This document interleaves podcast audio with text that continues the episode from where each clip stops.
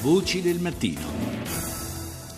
Adesso parliamo di eh, salute in vacanza, di asma e allergie in particolare, anche perché appunto allergie alimentari, al lattice, agli imenotteri e la stessa asma appunto non è che vanno in vacanza. Ne parliamo con Massimo Alfieri, neopresidente di Federasma e Allergie Onlus, eh, Federazione Italiana Pazienti. Intanto buongiorno Alfieri.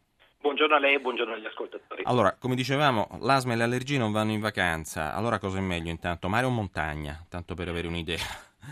Beh, quello innanzitutto bisogna anche vedere, logicamente la patologia è abbastanza estesa, come giustamente lei ha detto prima, e quindi bisogna anche vedere che tipo di eh, problema una persona ha.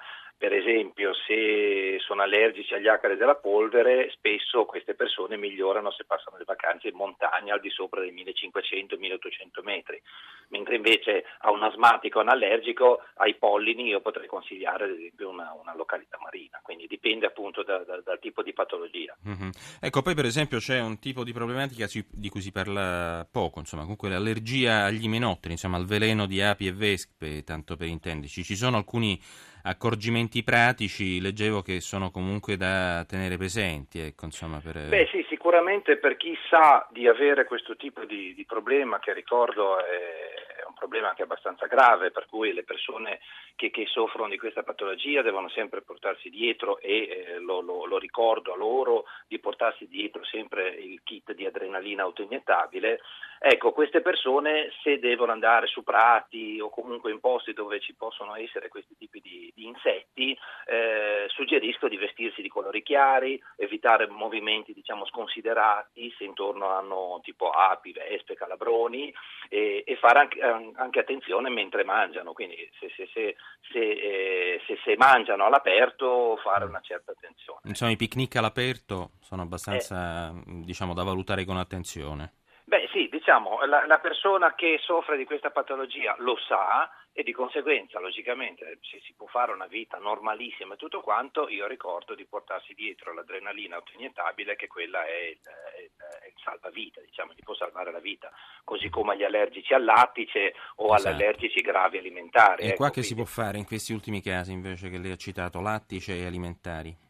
Sicuramente eh, nel posto dove loro si recano è eh, suggeribile parlare immediatamente col maître del ristorante, parlare con eh, il, il, responsabile dell'albergo facendo presente eh, diciamo, di essere allergici appunto, gravi a determinati alimenti o, o, al lattice della gomma, anche questo è un problema poco conosciuto ma che Nella gestione degli persone. alimenti. Eh, esattamente, cioè nella manipolazione degli alimenti di fare attenzione a non utilizzare per esempio i guanti di lattice di gomma che possono essere eh, possono creare diciamo, dei, dei, dei, dei gravi problemi alle, alle, persone.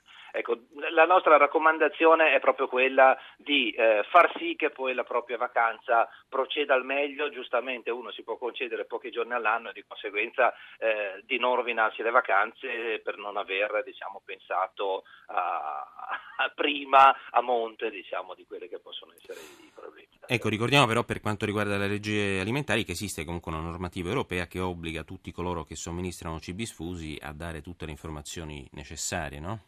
Assolutamente sì, questa è una, una nostra battaglia che, che, che da, da, da, anni facciamo e, e, finalmente è stata introdotta in Italia il 13 dicembre questa normativa che vedeva già coinvolte altri paesi europei dove si impone al, a coloro che somministrano diciamo, pasti di eh, elencare nel, nel menù eh, la presenza di determinati allergeni e quindi questo, eh, questo fa sì che le persone diciamo, che, che soffrono di, di, di allergia alimentare eh, possano trovare già sul menù eh, diciamo, l'indicazione se sono presenti nei piatti determinate sostanze a cui loro sono allergici.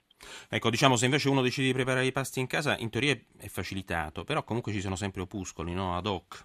Assolutamente sì, io suggerisco infatti di andare sul nostro sito che è www.federasmaeallergie.org oppure chiamare il nostro numero verde che è l'800 123 213 eh, nel caso in cui una persona avesse dei, dei dubbi, noi certo. siamo a disposizione, siamo dei volontari, eh, siamo persone che sono coinvolte da questa patologia o perché direttamente interessate o come ad esempio nel mio caso io ho una figlia allergica e asmatica e, e quindi siamo a disposizione disposizione. Disposizione. Esatto, abbiamo un comitato scientifico formato certo. da medici e, e, che possono dare una mano. Tutti i consigli necessari. Grazie a Massimo Alfieri, neopresidente di Federasma e Allergie Onlus.